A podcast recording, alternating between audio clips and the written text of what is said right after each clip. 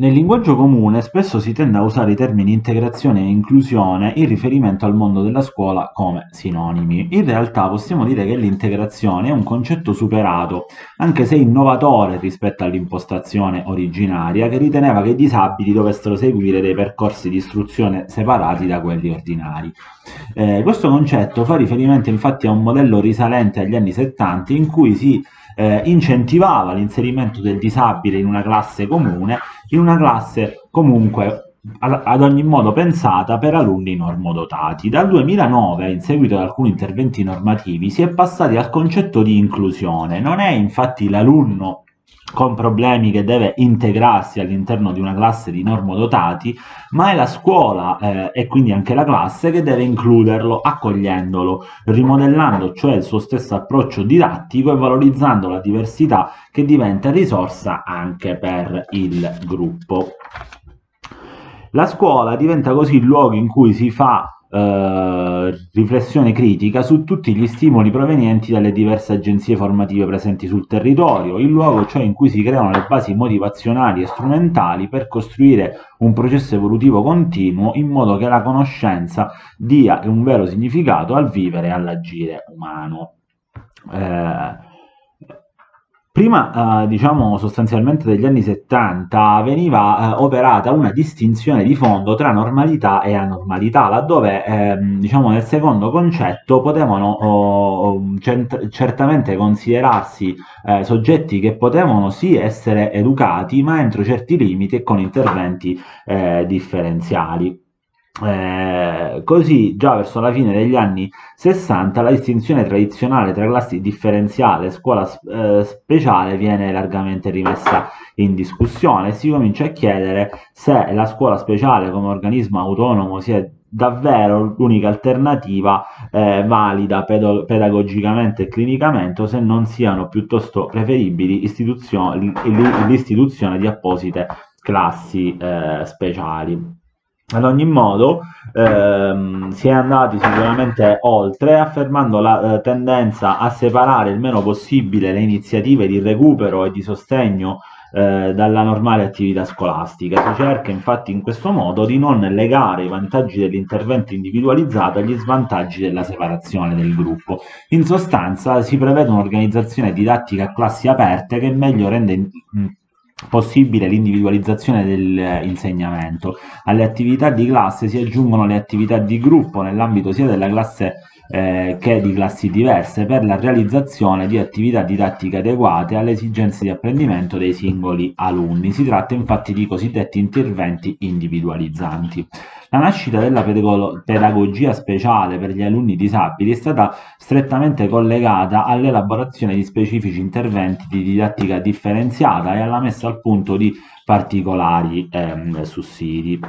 Più nello specifico, c'è comunque da dire che un piano educativo individualizzato per studenti diversamente abili dovrebbe orientarsi chiaramente allo sviluppo delle potenzialità di base e al rafforzamento delle abilità residue. In linea di massima, il diversamente abile dovrebbe partecipare integralmente ai momenti dell'attività comune, in particolare a quelli che non presuppongono abilità, competenze e conoscenze di livello superiore alle sue. Particolar, particolare significato assumono poi le attività che gli alunni diversamente abili debbono svolgere al di fuori della comune attività didattica della classe. Infatti, se per un certo numero di attività è possibile, oltre che auspicabile, la partecipazione dei diversamente abili alle attività collettive della classe, per altre attività invece i loro percorsi didattici non possono essere differenziati, no, non possono che essere differenziati e svolgersi secondo tempi e modalità diversificate nell'ambito dei lavori di gruppo individuali eh, programmati. Per gli obiettivi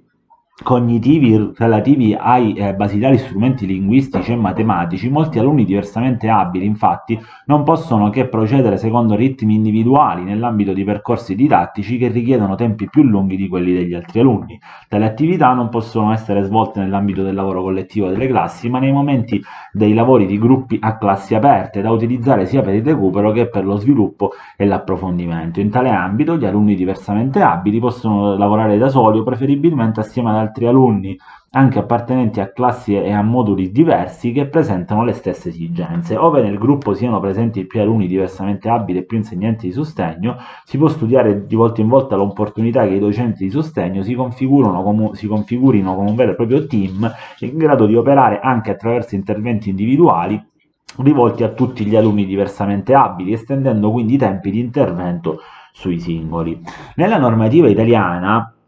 eh, per la scuola dell'infanzia si afferma esplicitamente che la presenza di bambini in difficoltà è fonte di una preziosa dinamica di rapporti e di interazioni che è a sua volta occasione di maturazione per tutti, dalla quale si impara cioè a considerare e a vivere la diversità come una dimensione esistenziale e non come una caratteristica emarginante. L'educatore in questo contesto ha un compito chiave eh, quello cioè di facilitare la costruzione di un clima eh, socio-affettivo aperto e eh, relazionale, volto a qualificare gli studenti nella loro totalità, anzitutto come soggetti da accogliere incondizionatamente, indipendentemente dalla loro condizione psicofisico, dalla loro provenienza ehm, eh, sociale. Questo principio dell'accoglienza eh, mira quindi a rendere la scuola un eh, contesto appunto accogliente e inclusivo per gli studenti eh, disabili, mettendo in campo tutti i fattori, quindi umano, strumentale e tecnologico, utili al raggiungimento di questo obiettivo.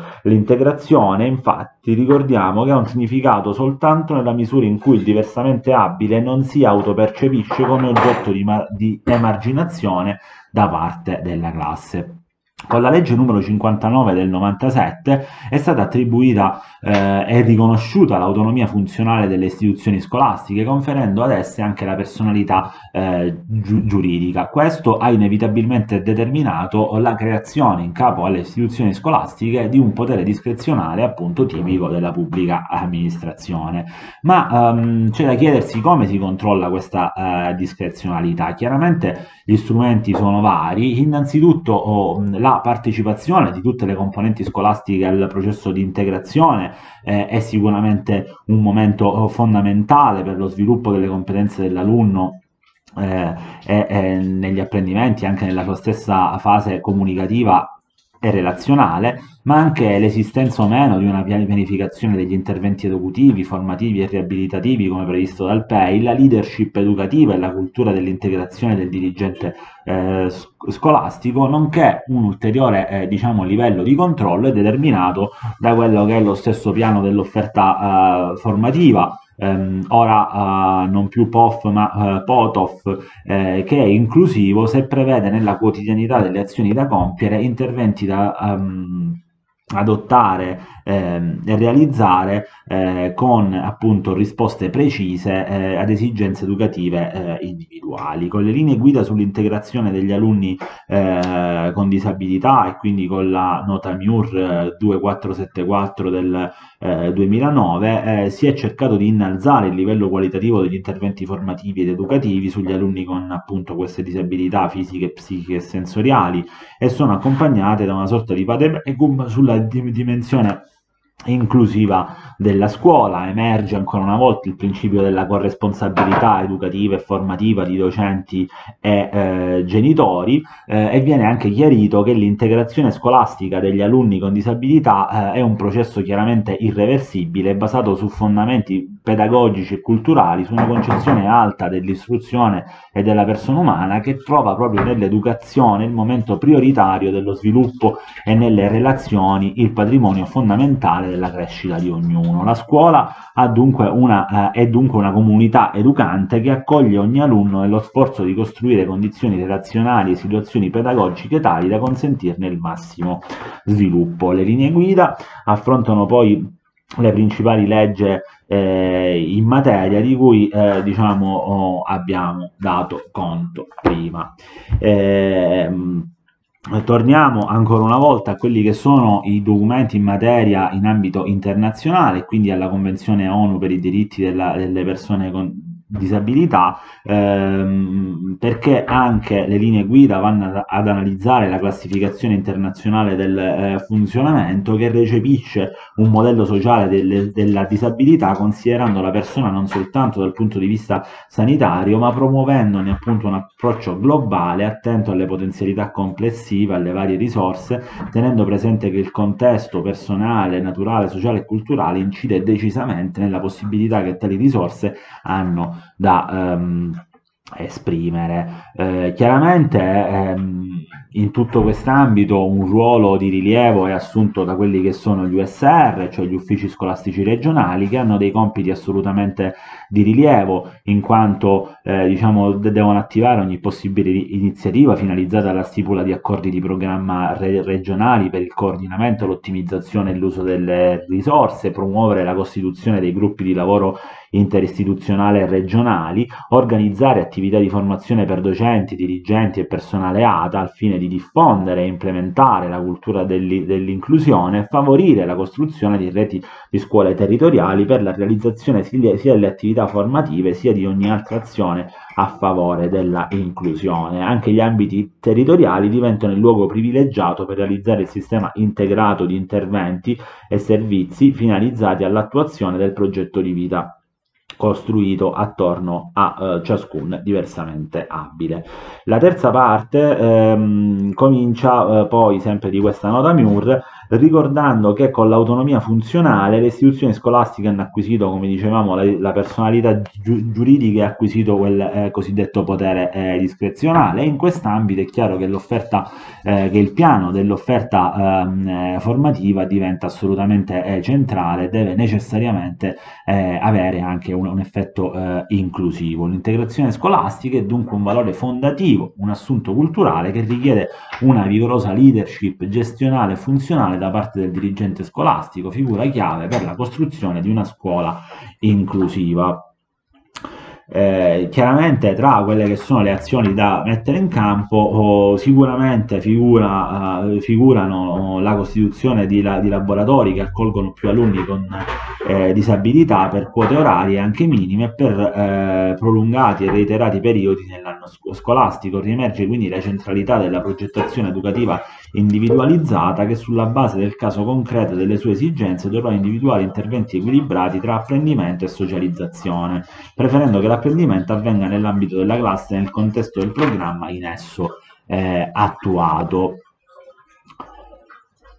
Eh, le linee guida si soffermano poi sul lavoro del consiglio di classe che eh, deve chiaramente coordinare le attività didattiche e preparare i materiali necessari a consentire all'alunno con disabilità la piena partecipazione allo svolgimento della vita eh, scolastica nella sua città. Ciò implica eh, innanzitutto che i docenti devono assumere comportamenti non discriminatori, attenti ai bisogni di ciascuno, eh, accettare le diversità mh, presentate dagli alunni disabili e valorizzarle come arricchimento per l'intera classe, favorire la strutturazione del senso di appartenenza, costruire relazioni socio-affettive positive, devono anche adottare strategie e metodologie favore favorenti, quali l'apprendimento cooperativo, il lavoro di gruppo, ehm, il tutoring, l'apprendimento per scoperte e quant'altro. Il team di docenti deve poi andare a considerare l'alunno quale protagonista dell'apprendimento, qualunque siano le sue eh, capacità. Deve, devono infine provvedere ad una valutazione rapportata al PEI che costituisce il punto di riferimento per le attività educative e favorevole all'alunno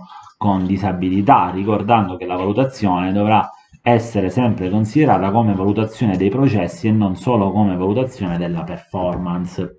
Le linee guida procedono poi delinea, delineando ruolo e funzioni del docente di eh, sostegno. Questi docenti infatti assumono la contitolarità nelle sezioni e nelle classi in cui operano e partecipano a pieno titolo alle operazioni di valutazione periodiche e finali degli alunni nelle classi con diritto di voto,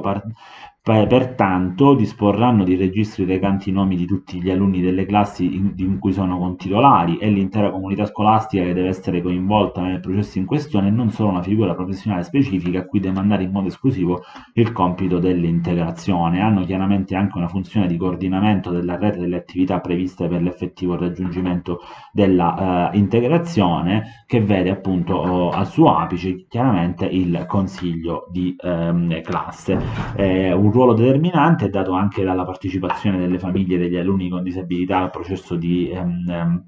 integrazione, in quanto la, la, famiglia ha il diritto di partecipare alla formulazione del PDF e del PEI, nonché alle loro eh, verifiche. La famiglia rappresenta infatti il punto di riferimento essenziale per la corretta inclusione scolastica dell'alunno con disabilità, sia in quanto fonte di informazione preziosa, sia in quanto luogo in cui avviene la continuità fra educazione formale ed educazione informale. Anche per tali motivi la documentazione relativa all'alunno con disabilità deve essere sempre disponibile per le scuole, per la uh, famiglia e consegnata dall'istituzione scolastica quando richiesta.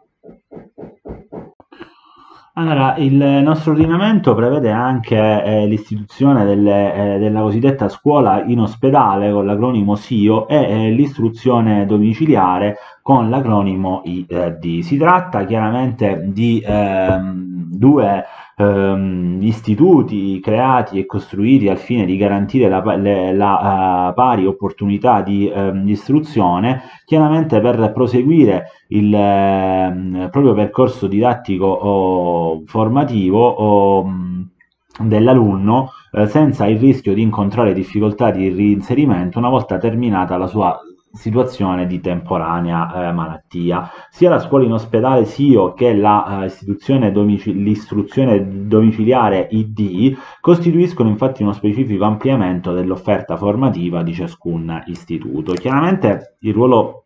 della scuola nell'istituzione di questi percorsi eh, alternativi è eh, di eh, assoluto rilievo. Ogni istituto infatti è tenuto a mettere in atto ogni forma di flessibilità del percorso scolastico a fronte di disagi sociosanitari oppure economici. Nel caso di alunni infatti eh, che hanno gravi patologie e siano sottoposti a terapie domiciliari o in regime di day hospital che impediscono la frequenza eh, regolare della scuola per un periodo non inferiore a 30 giorni anche non continuativi, è necessario fare una richiesta documentata all'istituzione scolastica con allegata certificazione sanitaria rilasciata dal medico ospedaliero e quindi non dal medico di base, la quale è tenuta a elaborare uno specifico oh, progetto di offerta formativa per l'alunno ospedalizzato. Il progetto deve avere delle precise indicazioni, qual è la durata, il numero di docenti coinvolti e deve essere approvato dal collegio dei docenti del consiglio di, di istituto e inserito nel piano dell'offerta formativa della scuola. La richiesta e il progetto vengono poi inoltrati al competente ufficio scolastico regionale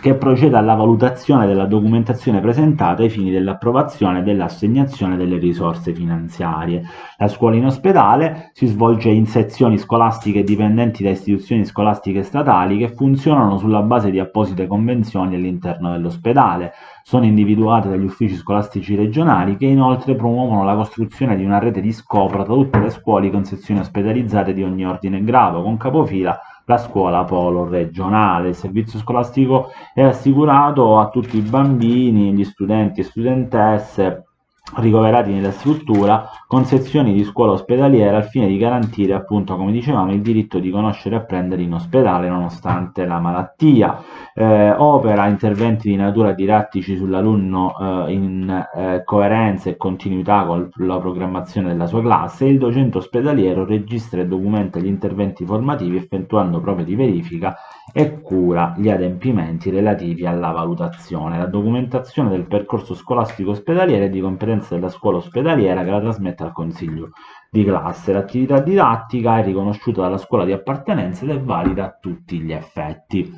Eh, quanto invece al servizio di istruzione domiciliare, eh, prende avvio con l'elaborazione da parte del consiglio di classe di un progetto formativo che contiene con precisione il numero di docenti coinvolti, gli ambiti disciplinari, le ore di lezioni, eccetera. Eh, chiaramente occorre che ci sia una disabilità certificata in base alla legge 104 e l'impossibilità a frequentare la scuola da parte dell'alunno e l'istruzione domiciliare potrà essere garantita dall'insegnante di sostegno assegnato in coerenza con il progetto individuale e il piano